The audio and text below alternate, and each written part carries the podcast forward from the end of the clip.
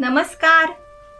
जिल्हा परिषद प्राथमिक शिक्षण विभाग धुळे व सर्व फाउंडेशन धुळे यांच्या संयुक्त विद्यमाने पूज्य साने गुरुजी लिखित श्यामची या पुस्तकातील संस्कार कथांच्या अभिवाचन उपक्रमात मी हर्षदा बोरसे जिल्हा परिषद शाळा क्रमांक चार कापडणे तालुका जिल्हा धुळे. आपले हार्दिक स्वागत करते. सादर करीत आहे रात्र चौथी. कथेचे नाव आहे पुण्यात्मा यशवंत. त्या दिवशी शनिवार होता. एकादशी होती. श्यामने गोष्ट सांगावयास सुरुवात केली. जरा थांब बारकू यावयाचा आहे. काल तो भाकरनं खाताच आला होता शिवा म्हणाला. तो पहा आलाच. ये बारकू ये. माझ्याजवळ बैस असे म्हणून गोविंदाने बारकूस आपल्याजवळ बसवले. श्याम सांगू लागला. ते पावसाळ्याचे दिवस होते. कोकणातील पाऊस तो. मुसळधार पाऊस ओतत होता. जिकडे तिकडे पाण्याचे लोट खळखळाटत वाहत होते. पावसातून डोक्यावर इरली घेऊन कुडकुडत आम्ही शाळेत गेलो. त्यावेळेस कोकणात छत्र्या फार बोकाळल्या नव्हत्या. इरली फारच सुंदर व साधी असतात. आमचा धाकटा भाऊ जरा आजारी होता. म्हणून तो आमच्या बरोबर शाळेत आला नाही.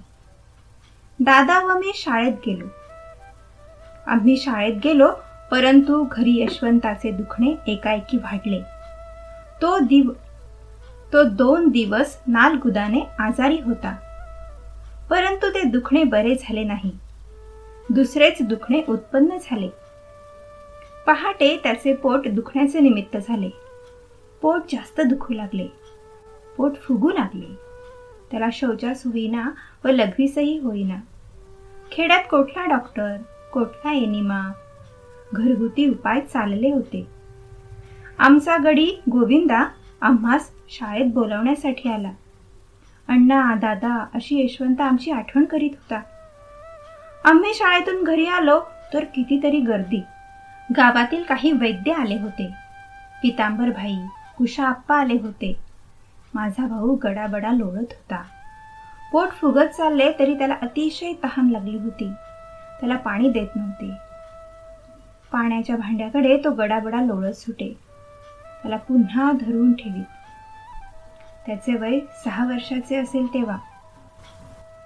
आदल्या दिवशीच आई त्याला रागे भरली होती. अंगणात चण्याची डाळ वाळत घातली होती. शेळी येऊन डाळ खाऊ लागली. तर यशवंताने ती हाकलली. शेळीने तोंड घालून डाळ उडवली होती. ती तो सारखी करीत होता. गोळा करून ठेवीत होता. इतक्यात आजीने पाहिले व ती म्हणाली डाळ खातोस का रे चोरा आणि कळू नये म्हणून नीट सारखी करून ठेवतो आहेस वाटतं. बराच किऱ्या आहेस. नाही गाजी मी नव्हतो खात. उगीच आपला माझ्यावर आळ. रडकुंडीला येऊन यशवंता म्हणाला घरात आई सांधे दुखण्याने त्यावेळेस आजारी होती. तिला चालता येत नसे.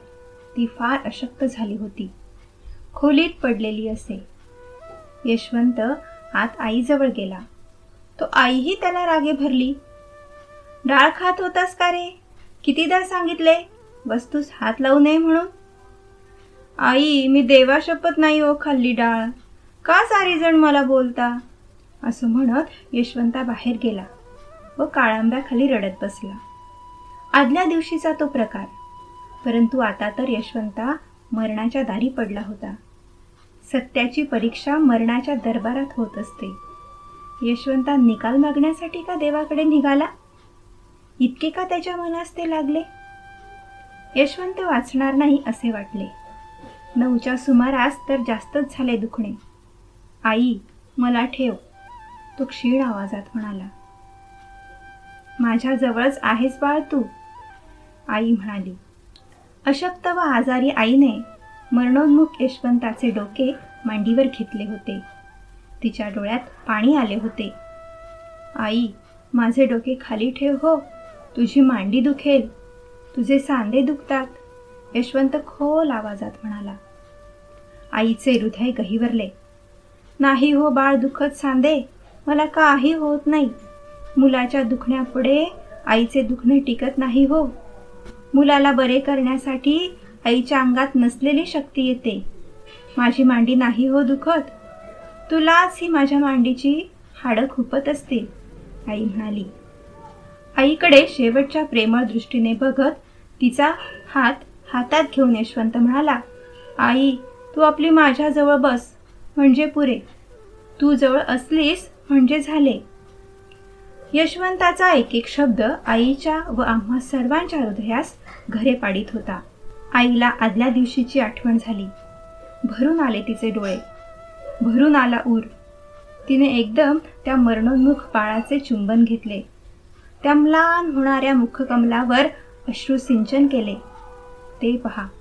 प्रेम डोळे यशवंताने उघडले व आईकडे परम भक्तीने व प्रेमाने त्याने पाहिले.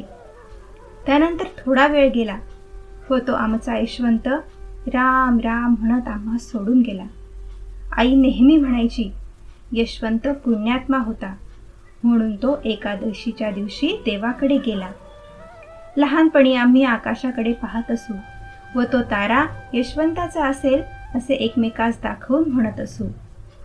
पुण्यात्म्यांचे आकाशात तारे होतात असे वडील आम्हा सांगत. आम्हालाही ते खरे वाटे. आज यशवंत नाही व आईही नाही परंतु त्या मरण प्रसंगीचे खरे उभयतांचे प्रेम ते अमर आहे. असा थोर भाऊ व अशी थोर माता मला मिळाली होती. या विचाराने मला धन्यता वाटते. त्यांच्या नखांची मला सर नाही. मी पामर किडा. परंतु माझ्यातही काही चांगुलपणा काही प्रेम असले तर त्याचे श्रेय त्या मातृनिष्ठ भावास व मुलांच्या शिलास जपणाऱ्या त्या थोर मातेस आहे. अशी आई व असे भाऊ लाभावयाला पूर्वसुकृतच लागते. बहुता सुकृतांची जोडी पदरी असावयास हवी. सत्संगती लाभावयास जशी पुण्याई लागते त्याप्रमाणे थोर माता पितरे थोर भावंडे मिळावयासही पुण्याई लागते. परंतु माझी असेल असे मला वाटत नाही. ईश्वराच्या कृपेची ती देणगी होती.